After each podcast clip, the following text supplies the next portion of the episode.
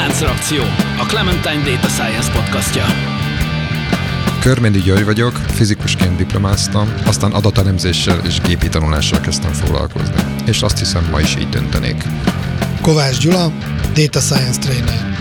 Célom az adatelemzési kultúra minél szélesebb körben való elterjesztése. Könyves Tóth előtt vagyok, hivatalosan matematikát, programozást és pszichológiát is tanultam, de az életben azt is megtanultam, hogy a nem hivatalos tanulmányok éppen annyira fontosak. Póli Ferenc, digitális terméktervező, tanácsadó, startupper és podcaster, akiben évtizedek óta harcol a programozó és az újságíró. Szervusztok! Ez itt újra a Láncreakció Podcast, megint teljes legénységével gyűlt össze, hogy az adattudományról, a mesterséges intelligenciáról, a gépi tanulásról beszélgessünk, illetve ennek újdonságairól, de most nem egy újdonságról, hanem egy régiségről fogunk beszélgetni, legalábbis egy 2012-es cikk, vagy hát olyan inkább tanulmánynak mondanám, hozta fel az ihletet, hogy arról beszélgessünk, hogy a mesterséges intelligenciával vagy gépi tanulással kapcsolatos várakozások, predikciók hogyan működnek, hogyan válnak be és hogyan nem, és aztán megnézzük, hogy ezt az elmúlt közel tíz évben változott-e valami ezzel kapcsolatban, vagy sem. Igen, hát ez egy igazi antikvitás az a cikk, tehát így 2012-ben is éltek emberek. Valóban ez egy, ez, egy, ez egy régi cikk, de szerintem egy olyan kérdést jár körbe, meg bizonyos értelemben szerintem zár is le, ami, ami ilyen nagy elméleti kérdés, vagy akár ilyen nagy kocsmasztalnál felmerülő kérdés lehet, hogy egyrészt a, az AI-jal kapcsolatos predikciók, várakozások, illetve ki hova vetíti ezeket fel. Hát a szakértők megfogalmaznak ezzel kapcsolatban várakozásokat, azokat igazából milyen alapon hozzák meg, illetve hogy mit is, vagy mennyire is értékeljük ezeket komolyan. Igen, én ehhez egy kis ilyen világtörténeti előzményt hadd tegyek. Azon az alapon is, hogy, hogy szerintem most már az idáigi podcastokban is érződött, hogy ez nekem szinte a podcast arszpolitikám lehetne, hogy igyekszem a témával kapcsolatos olyan előzményeket felvillantani, amiket a lelkes újdonság lázban égő média esetleg elhallgat, Nos, itt arról van szó, hogy hát itt elég merész jóslatok vannak a, az úgynevezett mesterséges intelligenciának nevezett ügyben, és igazániból az általános mesterséges intelligenciát célozza meg ez a cikk is, tehát ami az emberi intelligenciával egyenértékű.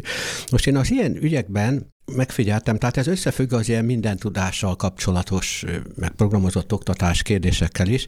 Tehát én azt figyeltem meg, hogyha valaki már valami technikát kitalál, vagy egy új módszert, szóval az ember hajlamos arra, hogy rögtön a minden tudást célozza meg vele. És, és ilyen szempontból most baromi könnyű dolgom van, mert nem, nem hogy ezer évre, meg, meg a görögökhöz vissza tudok ezzel menni, mert, mert lehet egy ilyen gondolatsort mondani, hogy a, hogy a világ történelmen végig vonul ez a minden tudásnak a hajszolása, mert ugye az a elképzelés, hogy kezdetben vala minden tudó, ugye a mindenható, Ádámnak évához egy alma hiányzott volna a minden tudáshoz. Egyiptomban művészetnek gondolták a tudást, akkor Szókratész ugye időszámtásunk előtt kb. 600-ban, ő pedig azt látott, hogy az ember eleve mindent tud, csak ügyesen kell kérdezni. Ennek a neve a mai Tekné, az úgynevezett Szókratészi bába módszer. Szokratész ezt bizonyította egy tíz éven aluli rabszolgagyerekkel, akit odahívott az híres nevezetes Menon párbeszédben van ez leírva a Plátonba, odahívott egy rabszolgagyereket, hogy bizonygassa, hogy tudja a Pitagorasz tételt, és néhány percnyi kérdezgetéssel a rabszolgagyerek kimondott egy Pitagorasz tétele lekvivalens állítást. Hát manapság ezt a programozott oktatás körében, meg, meg oktatáspszichológusok vizsgálják, hogy tényleg ilyen típusú módszerrel tényleg megtanulta és érti a a, gyerek, amit így tanul meg. Kicsit ugrunk, körülbelül az 1200-as években, 13. században Raimundus Tullus minden tudás generátor gépet generált, tehát gyakorlatilag ez valahogy úgy működött, nem akarom ezt részletesen elmondani, hogy kombinatorikailag mindenfajta logikai állítást összekapcsolt, és ezt mindenfajta tudományban próbálta használni. Érdekes, hogy az ő módszerét gúnyolja a Gulliverben a Jonathan Swift, a mindentudó professzor, aki 40 tanítványával viszont csak úgy szavakat automatikusan rakocsgat össze, és akkor az értelmes szószetételeket félrerakják. De bármilyen is gúnyolták például Raimundus Lullus 600 éven keresztül, Newton meg Leibniz ők, ők üdvözölték, és, és ma is, tehát egyrészt a kombinatorika elődjének tekintik ezeket a módszereket, ahogy ő ezt, ő ezt művelte, másrészt a mesterséges intelligencia elődjének. Közben ne felejtsük el például Comenius Számos János, aki például a, a programozott oktatást eh, kitalálta, hogy mindent megtanít a gyereknek, például forgó malomkeréken elhelyezett könyveknél ül a tanuló, és a könyvben, amit olvas, és kérdés van, attól függően, hogy hogy válaszol, utasítás van a könyvben, hogy hova forgassa a malomkereket, hogy melyik könyvből nézzen utána a következő dolog. Tehát ez nagyon érdekes a programozott oktatásnak az atyának tekintik. Közben meg is erősödött a gyerek. Igen, közben meg is erősödött. És akkor hát ugye a Descartes golyóskájáról most nem akarok beszélni, de az, hogy egyáltalán mindenfajta dolog így programozható, azt ugye Ada Leveles, Byron angol költőnek a lánya mindent megfogalmazott ezzel kapcsolatban, és akkor utána már jöttek a Turing meg Gödel. Gödel óriási csapást mért a minden tudásra azzal, hogy gyakorlatilag, hogyha nem megszámlálható végtelenség a minden tudás, akkor ő ezt lényegében az ő tétele azt mondja ki, hogy akkor igazándiból nem lehet mindent tudni. És hát ugye akkor jön a, jön a mai korszak, tehát a, a Például az ilyen programozóktatásnak több ilyen hápja volt, ugye eleve a számítógépek keletkezés elején nagy számítógépnél, aztán a PC korszakban, aztán a multimédiánál. Ezek mind elmúltak, manapság megint kezdenek új erőre kapni azáltal, hogy most már az eszközöknek a használhatóságot szinte a, a, az általános műveltség része kezd lenni, és akkor az oktatók, tanárok akár saját maguk tudnak oktató programokat gyártani. Mindehez képest ugye mindenfajta fantazmagórák vannak még a minden tudásról. Például, hogyha ugye egy majom véletlenszerűen ütöget, akkor gyakorlatilag minden tudást így generál, például az összes Shakespeare művet is, vagy Mármint, hogyha egy billentyűzetet billentyűzetet, igen, igen. Egy, mondjuk egy írógépnek a billentyűzetét ütögeti, akkor abból összeáll mondjuk egy igen, Shakespeare dráma, ugye. Tehát legalábbis van egy statisztikai valószínűsége, hogy igen. megtörténhet ez is. Igen, csak kicsi. Igen. Elég kicsi. Még közvetenném azt, hogy van például egy ilyen keleti mese, ahol az uralkodó a minden tudást kapja egy, egy olyan fajta testben, aminek az arányai a pi képviselik, mert a pi végtelen sok számjegye végül is minden információt kód, ami egyáltalán létezhet. Most annyira nem tudunk mit kezdeni ezekkel a ügyekkel, különben ugyanannyira nem, mint, mint a galaxis utikalós toposoknak Douglas Adams művében, hogy a, az ilyen típusú kérdése a, a válasz az, hogy 42. Tehát nem sokat tudunk ezzel kezdeni, de ehhez képest hát az az igaz, hogy azt akartam kidomborítani, hogy, hogy a történelmen végigvonul az, hogyha valaki kitalál valamit, akkor már mindjárt a minden tudást célozza meg, és most is ez van, tehát ki fog derülni a beszélgetés további menetéből, hogy független időtől és korszaktól nem sokat változnak ezek a jóslatok. Ehhez képest egy, egy szinte ellenpélda, amikor valaki nem erre gondol, de mégis ilyesmi valósult meg. Tehát például a 2001 űrődösszeának az eleje és a vége nagyon érdekes, mert ugyanarról szól. A 2001 űrödösszel elején van a emberiség előhajnala, arról a történetről van szó, amikor a világon az első ember életében először gondolkodni kezd. Na hát mit gondol? Azt gondolja, hogy hogy ő most a világnak ura nem nagyon tudja, mihez kedjen vele, nem baj, majd csak kitalál valamit. És hát ugye kitalált valamit, itt vagyunk, és most már mindenfajta ilyen mesterséges intelligenciára gondolkodunk, illetve általános mesterséges intelligenciára. Most ehhez képest a 2001 űrődösszában a vége, amikor az első ember átalakul ilyen végtelen dimenziós, mindentudó, az egész történelmet átlátó istenségi ugyanazt gondolja magában, mint az első ember, aki először kezd gondolkodni, hogy most ő a világ ura, nem igen tudja, mihez kezdjen vele, nem baj, majd csak kitalál valamit. Hú, de jó, hogy ezt elmondtad, mert kb. 30 éve gondolkozok azon, hogy mi is a vége a filmnek, mert egy kanyiszót nem értettem az egészből, és egy podcast adásba kell részt vennem, hogy végre tudjam. Mert a vége nagy katyvasz volt eddig számomra, de legalább most már tudom, hogy mit jelentett az a csecsemő a filmben csak értékeltetni próbálták azt. Érdekes, a film alapján készült a könyv, különben nem fordítva, de hát, hogyha a filmet, a 2000 időszert nem a kellő hangulatban nézi az ember, akkor nem jutnak eszébe magától azok a gondolatok, amiket aztán később beleírt a Clark a, a könyvbe. Véletlenül nekem pont azok a gondolatok jutottak eszembe, nekem szerencsém volt a filmmel, de én is úgy néztem meg, hogy egyedül maradtam a moziba. Mindenki kiment a végre. Ha már ezt kifiné járunk, Nehogy így legyen a podcastunkkal, csak közben. Most már mindenki elment, úgyhogy azt mondhatunk, amit akarunk. már beszélgettünk erről, majd a Gyuri részesebben elmondja, de tényleg egy marha jó cikkről van szó, mennyire látható előre a jövő, vagy mennyire lehet megmondani, hogy mi fog történni x év múlva. Nekem van egy személyes élményem most, sikerült megszereznem egy csomó régi galaktikát, a 70-es években, 80-as években jöttek ki, és ezek a skifik, ezek 60-as, 70-es években készültek, és ugye gyönyörűen lehet látni, hogy mit gondoltak a jövőről 50 évvel ezelőtt. Tök kreatív emberek, a legnagyobb koponyák a skifi irodalomba. És gyönyörűen látszik, hogy a valóságot nem tudják túllépni. A skifi szerzők és valószínűleg senki.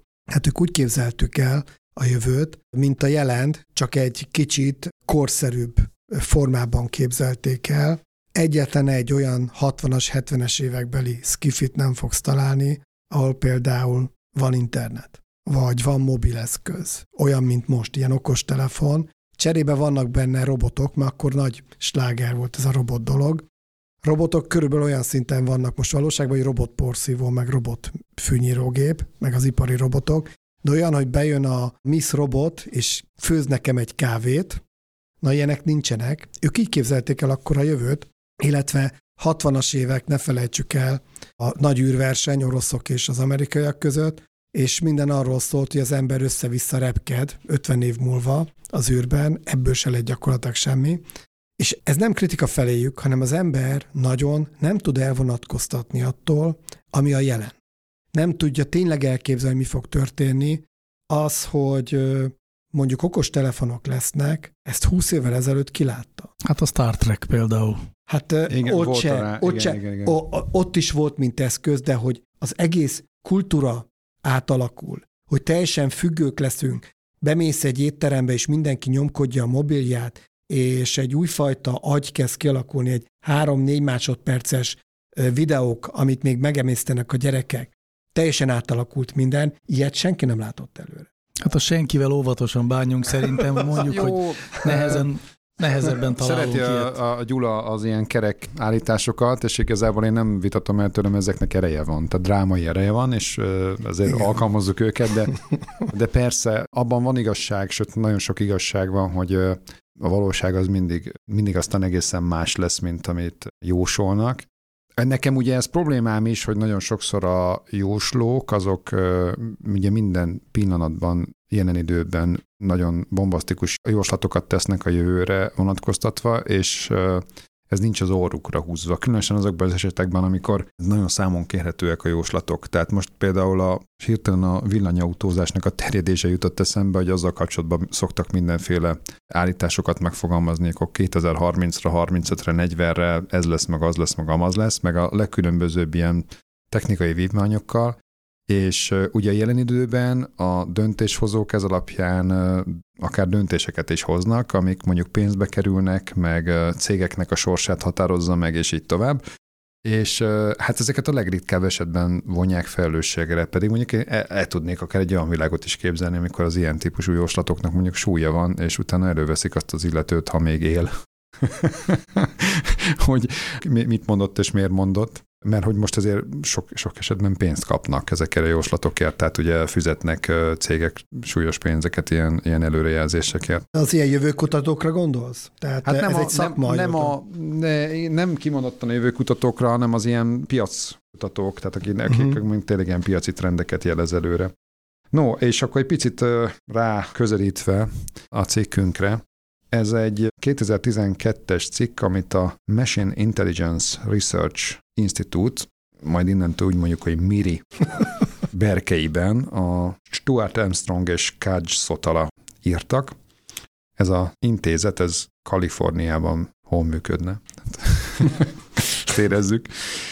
Mi a podcastunkban gépi tanulás adatelemzéssel félve mondjuk, de ugye a mesterséges intelligenciával foglalkozunk, de ez általában ilyen földhöz ragadt dolgok, tehát azok a reál emének mondanám, tehát ami a mindennapjainkban bennünket körbevesz, amik ö, olyan típusú tendenciák, jelenségek, ö, találmányok, ö, amik kezdenek megvalósulni, tehát mondjuk akár csak az önvezető autó, vagy ilyen-olyan beszélgető robotokra gondolok, amik tényleg kezdenek megvalósulni, amik abszolút kézzelfoghatók, és ilyen értelemben akár unalmasnak is nevezhetők. Szemben az e, ezzel mondjuk intellektuálisan, meg ilyen mentálisan sokkal izgatóbb és izgalmasabb skifi emivel, ami meg ez a, hát az a gondolatgazdag, szárnyaló, mindent megengedő elképzelések világa, amikor valami jövőbe vetítjük ki az ötleteinket, ez az a világ, ami ugye a galaktikának a világa akár, ami ugye az 50-es évek, vagy akár még sokkal korábban, de mondjuk annak szerintem a, a csúcskorszaka ez a 60-as, 70-es évek volt, Pontosan. igazából a, a legnagyobb íve. Most is van, meg, meg előtte is volt, de azt hiszem, hogy az volt az, az, az aranykora, ahol tulajdonképpen minden belefér, mert igazából pont az a lényeg, hogy így tornáztassuk meg az elménket, és akkor találjunk ki mindenféle fantasztikus ötletet, mert ez hát, ha bejön.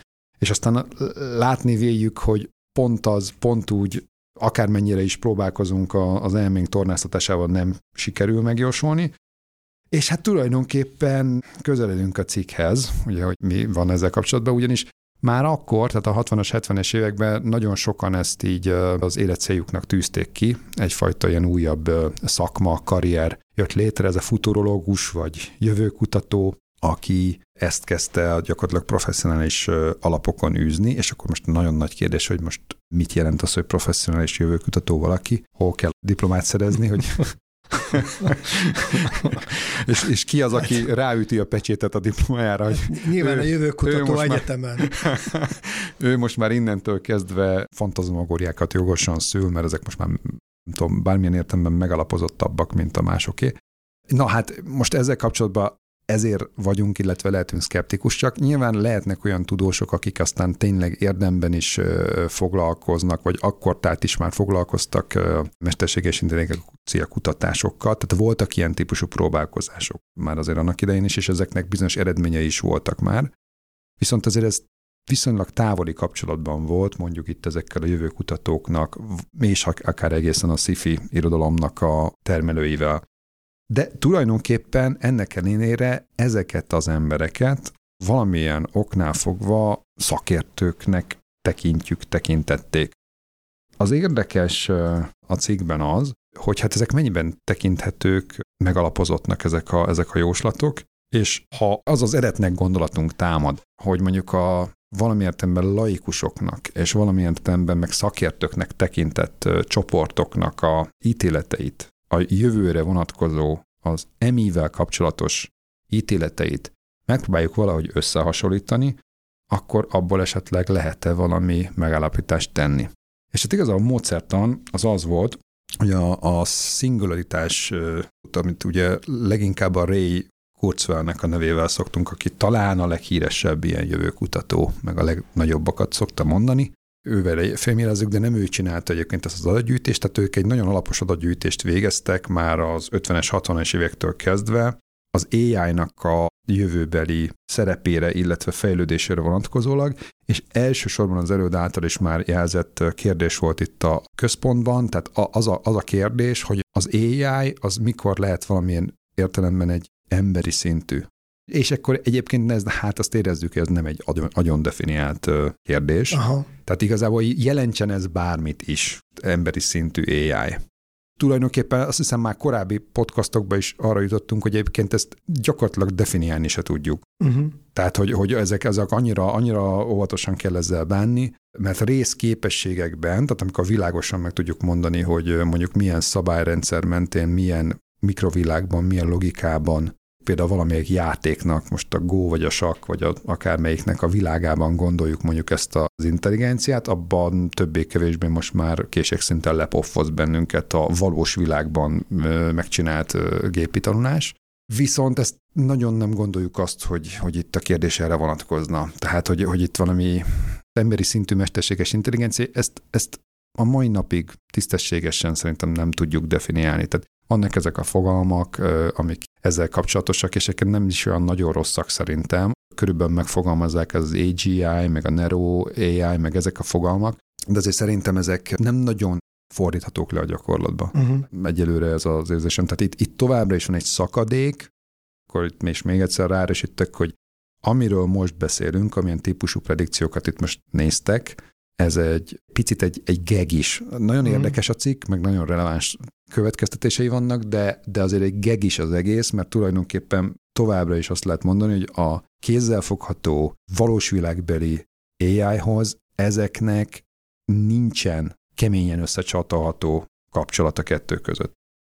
Gyűjtöttek adatot arról, hogy ki, hol, mikor állított valamit a, a mesterséges intelligenciával kapcsolatban. Mármint a jövő évvel, jövő évvel kapcsolatban? A jövő évvel kapcsolatban, tehát mi tett egy jóslatot, és hát ezt erre kihegyezve elsősorban, hogy, hogy az emberi szintű AI mikor következhet be. Hosszasan elemzik, hogy milyen típusú említések, jóslatok, egyebek szerepelnek, nagyon sokfélét szedtek ők össze, elég kimerítő, nem is tudom a módszert, ami lehetett, de elég kimerítő, mondom, ami 257 ilyen említést szedtek össze.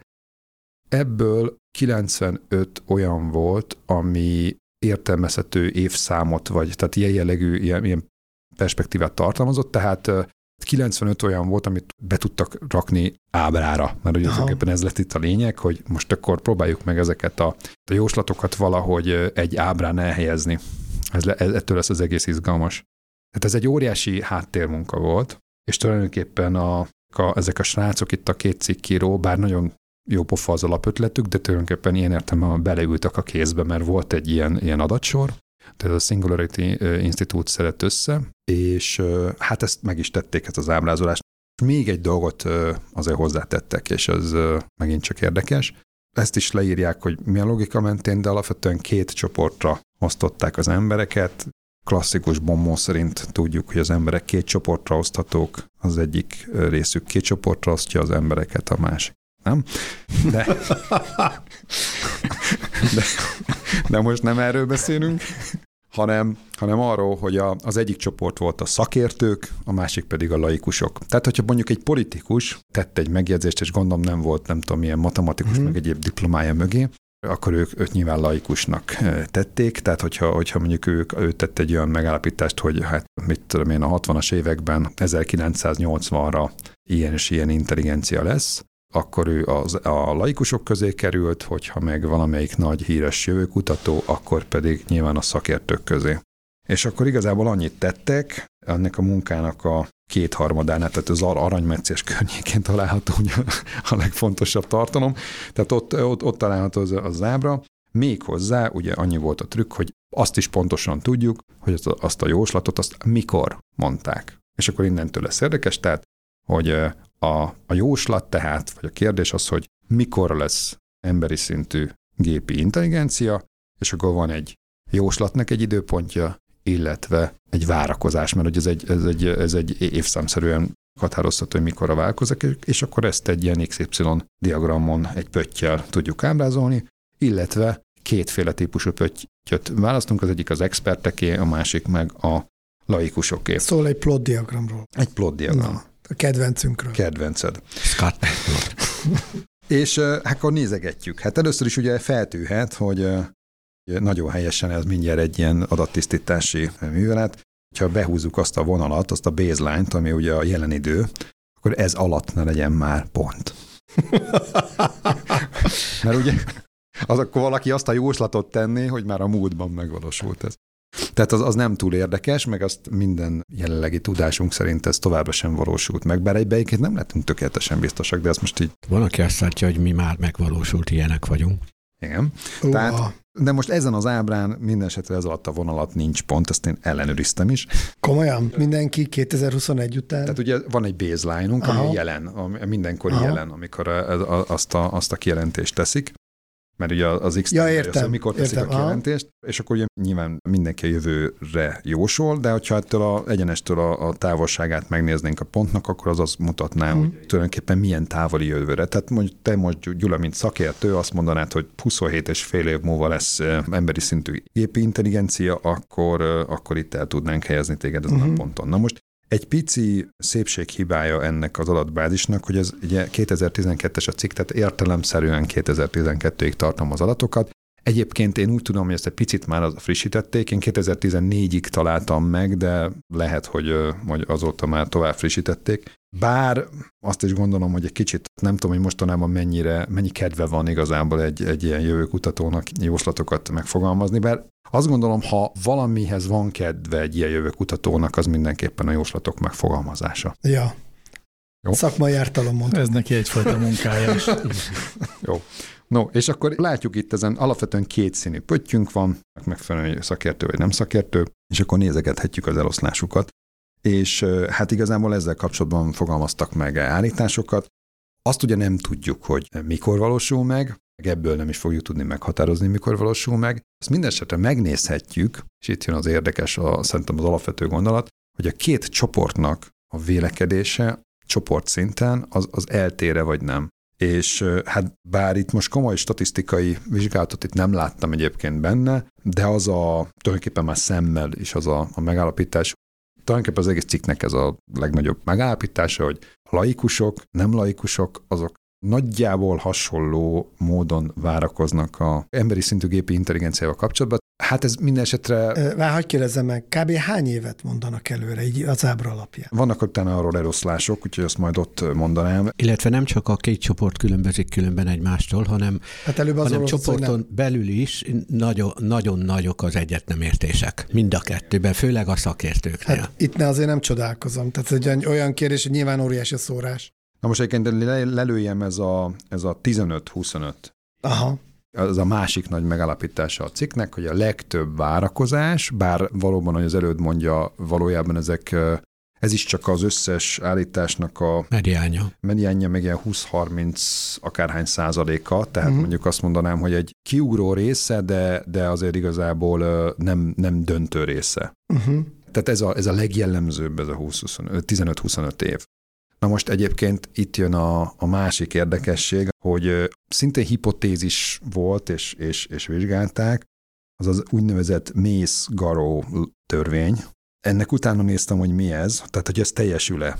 1993-ban egy újságíró egyébként, aki Mészre és a Garóra hivatkozva írt egy cikket a Wired-ben, és igazából azt kezdték el vizsgálni, hogy az MIT-n, ahol az a két kutató dolgozott, ott a, e, elkezdték kérdezgetni a többi kollégát, és akkor ott is egy ilyen, egy ilyen nagyon futurisztikus elképzeléssel kapcsolatban kérdezték őket, hogy a mind uploading, az agynak a... Letároljuk. Igen, tehát az agytartalmának új, igen, igen a, a valamilyen digitális bekápja leszívása, és ottan kvázi a továbbélése, ugye ez a, ez a vízió, ez mikorra valósulhat meg. És akkor ott mondtak különböző számokat a kollégák, és akkor azt a, a törvényszerűséget állapították meg, és azért hívták, vagy azért hívják így Mézgarónak ezt a törvényt, hogy ők úgy látják, hogy ez a várakozás, hogy mikorra várják ezt a mind uploadingnek a megvalósulását, ezt erősen összefüggött a jósloknak a korával. Mint az életkorával. Életkorával. És egy olyan távlatba helyezték ezt, hogy úgy nagyjából úgy 70 éves korukra ez lehetőség szerint megvalósuljon. hogy még megérjék. Igen. Már még úgy, úgy, úgy jó, jó egészségben, jó kondícióval, jó elmével megérjék. És ez volt a feltételezés. Egyébként aztán ezt tulajdonképpen ezt cáfolja ez a cikk, csak hogy uh-huh. előre vetítsem, mert ezt viszont e, ezek az eloszlások, amiket ők itt összeraknak a jóslatokkal kapcsolatban, ezt nem igazolják. A másik várakozás, amit ugye más tudományterületen is szoktak citálni, ez az, hogy a bizonytalan, kicsit nem annyira kézzelfogható tudományos áttöréssel kapcsolatban a várakozások egy adott pillanatban mindig 15-25 évre előre szólnak, mert hogy az egy ilyen kellően távoli időpont, hogy arra mindenféle ilyen komolyabb felelősségre vonások nélkül bátran, Elévül. bátran mernek, bátran mernek vállalkozni a jóslók, és ezt én ugye egyébként a magfúzióval kapcsolatban szoktam hallani, meg olyanokkal is, akik ezzel foglalkoznak, hogy mikor lesz már végre ipari méretekben jól működő magfúzió. Mert már van egyébként.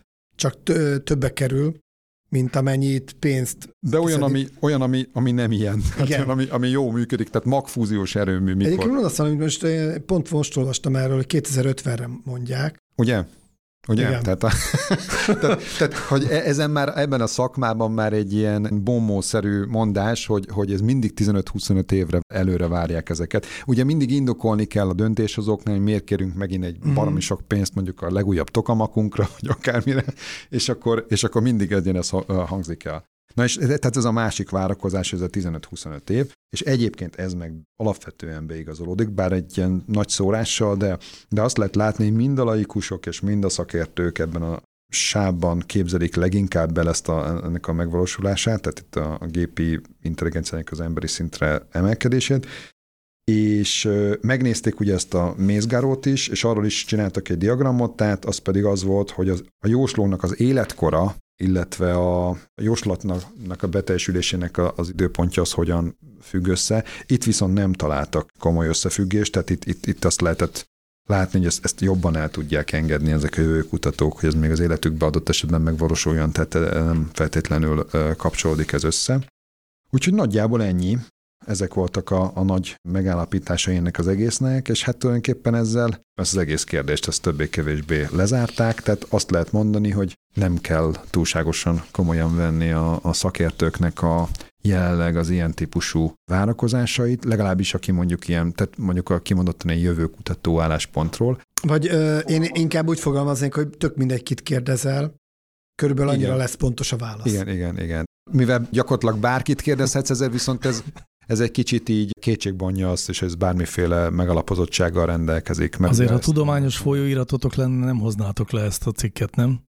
A bemeneti adatok azokat nagyon-nagyon, ö, ö, hogy mondjam, definiálatlannak tűnnek. Mert ezt nem így csinálták meg, tehát az, az volt már egy, tehát mondom, egy kiinduló adatbázisuk Hát igen. volt, amit az a, az a másik társaság szedett össze. Én azt gondolom, hogy ott ezeket lepublikálták, hogy mit és honnan vettek, tehát az, azzal szerintem különösebb gond nem lehet, tehát hogy, a, Igen. hogy, hogy Igen, még- illetve ez egy nagyon komoly tudomány történeti módszertan van mögötte. Tehát tulajdonképpen a cikk nem csak ezekről a jóslatokról szól, hanem, hanem egy nagyon érdekes bevezetés abba a tudományba, hogy hogyan lehet ilyesmiket vizsgálni. Például írta érdekes, hogy ugye az elemszámok kicsinsége miatt nem lehetett ilyet játszani, de érdekes lett volna, a jövőben érdekes lesz, hogy, hogy, hogy milyen alapon jósolgat valaki. Mert a cikkbe például mondjuk most bocs, ki, kiemelek ilyen négyfajta jóslót, tehát van, aki ilyen mérföldkövekre osztja be a, a jövőt, és az alapján, hogy mikor mennyit fogunk elérni, de van, aki például a forgatókönyv alapján feltételeket helyez, hogyha ez és ez teljesül, akkor majd idáig meg odáig eljutunk, akkor van olyan, aki arra gondol, hogy hát ó, hát nincs itt semmi keresni, látni való, meg kell tervezni, és akkor a terv szerint szépen haladunk, akkor előbb-utóbb Persze, hogy minden sikerül, és akkor van olyan, aki kicsit a problémázó, tehát aki intenzívebben átlátja, ö, hangsúlyt fektet a, a jóslás megvalósulásával kapcsolatos problémákra. Na most ezt csak így kiemeltem, mert rengeteg ilyesmi van a cikkben, tehát ez egy nagyon komoly tudomány módszertani cikk, ahhoz képest, hogy éppen abban a dologban, amit ezek, ezzel a módszertannal kutattak, nem sikerült nagy elemszámot elérni, de hát ez egy külön tudomány, különben a statisztikában, hogy hogy, hogy kell bánni kis, kevés a, a elemszámmal, erre külön statisztikai módszerek vannak. paradox módon nekem tovább emeli a hitelét egyébként ennek az egésznek, az én szememben, az egész, meg az egész megközelítésnek, meg a, meg a kijelentéseknek is, az, hogy az, hogy nem erőlködnek azzal, pedig mondjuk nyilvánvalóan meg tudnák tenni, mert azért vannak erre alkalmas ábrák, különböző szignificancia szintekkel, meg hipotézis tesztekkel, meg statisztikai próbákkal, meg szórásokkal kábítsák itt az embereket, mert hogy igazából ezekből lehetne képezni ilyeneket, de mivel kétségtelen, hogy annak a 95 adatnak, amit ők kezdtek, azok, azok bizonyos értem azok már képzettek azok azért azok az adatok. Tehát ott, mit tudom, ott elolvastak egy könyvet, ott a 87. meg a 128. oldalon volt két említés, abból, hogyha összerakják, akkor azt lehet gondolni, hogy ezt 63-ban azt gondolta a szerző, hogy majd a 2010-es évek közepén fog majd valami megvalósulni. Na most ezt be lehet írni egy adatpontnak, mert ez, és le lehet szerkeszteni, de valószínűleg ezekre most nem tudom, statisztikai próbákat alkalmazni, egyebek, azért ez egy kicsit ilyen, hogy mondják ezt. Túlzás. Tehát Van egy túl- ilyen mondás, a, a Moroné mondja, hogy statisztikai próbát akkor szabad végezni, hogyha hasraütésszerűen nem tudunk állást foglalni. Tehát, hogyha az adatokból triviálisan látszanak, tehát gyakorlatilag egyértelmű különbségek, vagy trendek, vagy valamik, vagy, vagy triviálisan látszik ennek az ellenkező. Tehát például ez az ábra amiről a cikkben ugye szó van. Ez egy olyan ábra, ami az interneten tele van, hogy az ilyen típusú ábrára akármilyen fajta görbét lehetne illeszteni. Tehát, hogyha valaki nagyon akarna úgymond komolykodni, meg port hinteni az úgynevezett tudós társai szemébe, akkor megtehetni, de ilyennel tele van az internet. Ez pontosan az az eset, hogy látták a szerzők, hogy itt nincs szükség uh-huh. komolyabb szignifikancia vizsgálatokra, meg sőt, még ilyen kis mintákra alapuló próbákat sincs értelme elvégezni, mert akkora a szórás minden csoporton belül, életkoron belül, időn belül, és ehhez képest olyan kevés az adat, de viszont ez a kevés adat is mutatja azt a nagy összevisszaságot, amit ezekkel a jóslatokkal művelnek, művelnek ezek a úgymond jósló emberek. Hogy egy idevágó kiszólást természetesen csak viccből tegyek, hogyha én innen jól láttam ezt az eloszlást, egy hokiütőt például nagyon jól rá lehetne érteni. Mindent erre, erre emelkedő színuszgörbét, egyenest, akárhányat fokú polinomot, cikcakgörbét, mindent lehet. Nekem egyébként egy kicsit most másfele jár a gondolatom ezzel kapcsolatban. Visszautalnék, hogy a fénykor a, a Szifinek 60-as, 70-es években volt, hogy maga a jövőkutatás is, totál olyan érzésem van, hogy ez így most kezd kikopni. Hát a, annyira nem úgy alakultak a dolgok, ahogy a 60-as, 70-es, 80-as években várták, hogy ő fog történni, és annyira komplexé vált a világunk, hogy már senki ne, tehát megjelenne valaki és elmondja, hogy mi lesz 20 év múlva, mindenki kirögni. Nem, nem tudnánk komolyan venni. Én nem tudnék senkit komolyan venni a jóslatát, 80-as években volt egy zseniális sorozat, egy dokumentumfilm, aki felvázolta, hogy mi fog történni 20 év múlva. Minden rész másról szólt, és soha nem felejtem el, volt egy egész rész, ami arról szólt, hogy 20 év múlva Japán miért meg USA-t. És ilyen egészen zseniális logikai jogfejtéssel levezette, hogy mivel kevés erőforrása van Japánnak, és egyre kevesebb erőforrás lesz a világon, ezért hosszabb távon azt fog győzni, aki kevés erőforrásból tud minél többet kihozni, ellenben az USA-val, aki stb. stb. És ezek mentek és zabálták az emberek, és még csak azt se lehet mondani, hogy, hogy kételkedtünk van, nem azt mondtuk, hogy lehet, hogy így lesz, lehet, hogy nem, de van benne valami. Most nem tudom, hogy valaki megmerne csinálni egy ilyen sorozatot, hogy mi lesz 20 Hát év mondjuk pont ezzel kapcsolatban most elég sok ilyen van, mert ugye most meg a Kínával kapcsolatban számolgatják így gyakorlatilag évre vonatkoztat, hogy mikor fogja út elérni, meg lehagyni az USA-t. Én azt gondolnám, hogy nem biztos, hogy a, a jövőkutatás az, ami alacsonyabb fokozatra kapcsolt, hanem a média kevésbé foglalkozik vele, uh-huh. mert már nem olyan érdekes, mint az volt a 70-es, 80-as években. Egy kicsit ilyen reklámzajszerűen egy kicsit itt telítődött az egész, tehát igazából ez a bárki mondhat bármit alapon.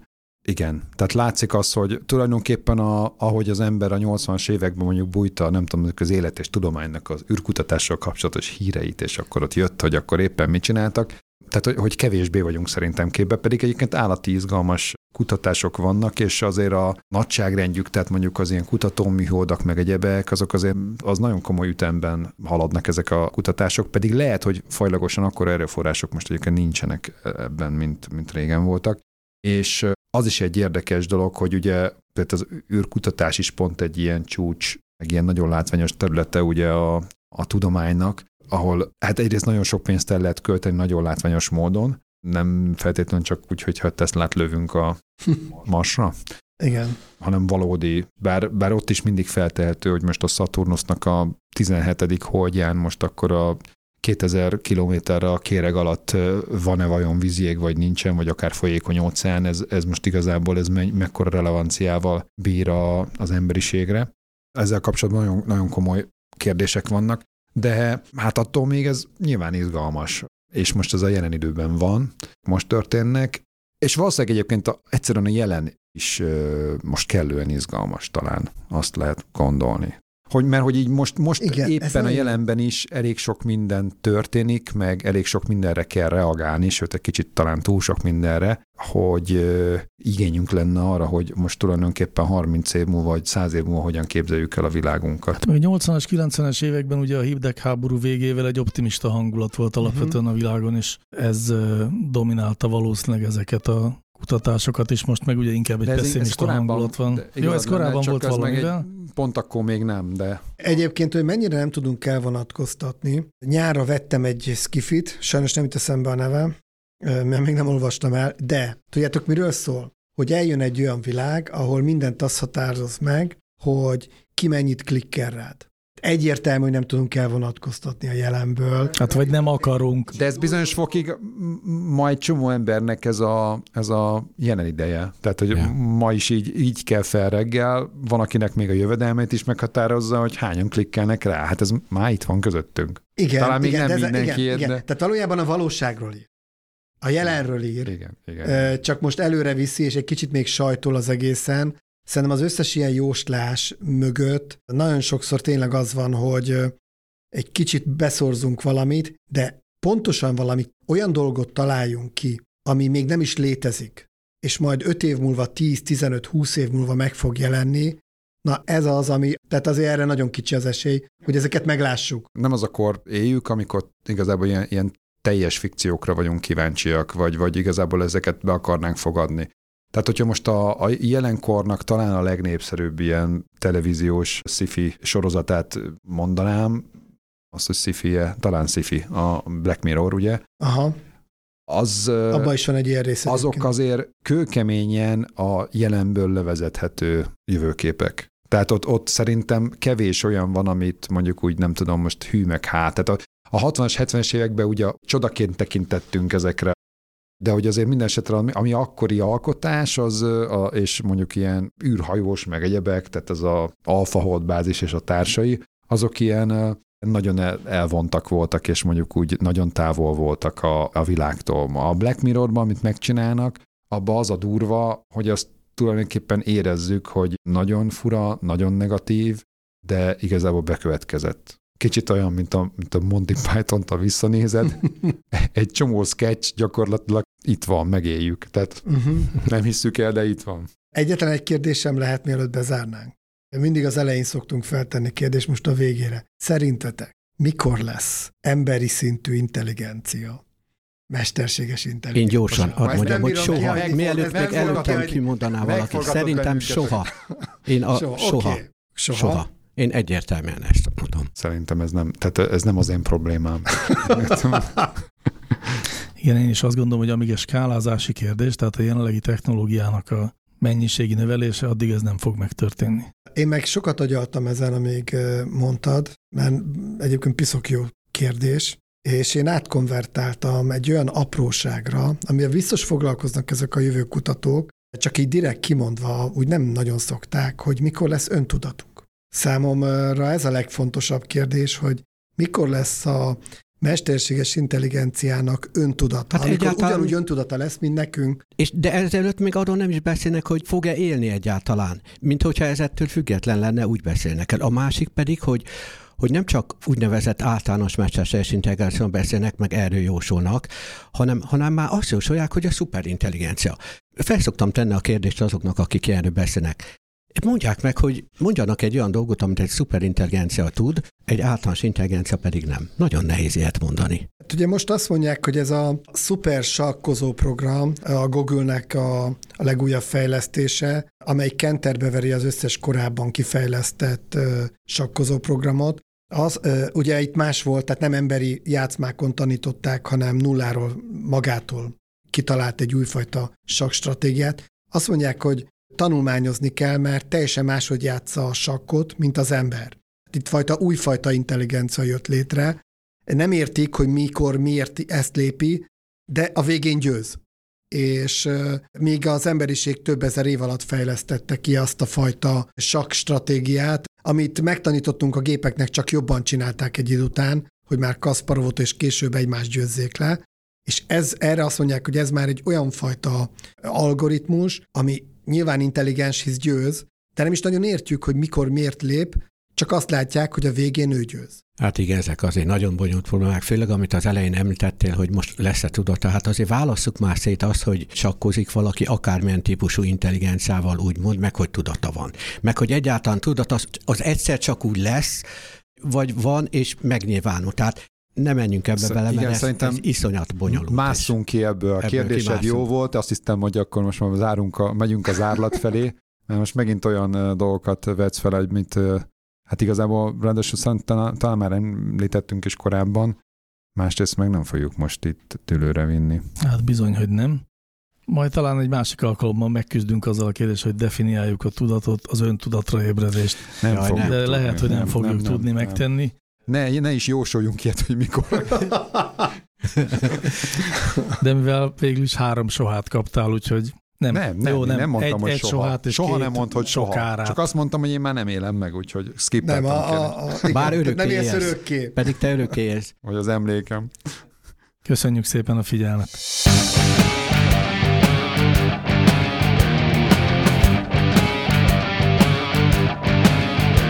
Láncreakció, Clementine Data Science podcastja.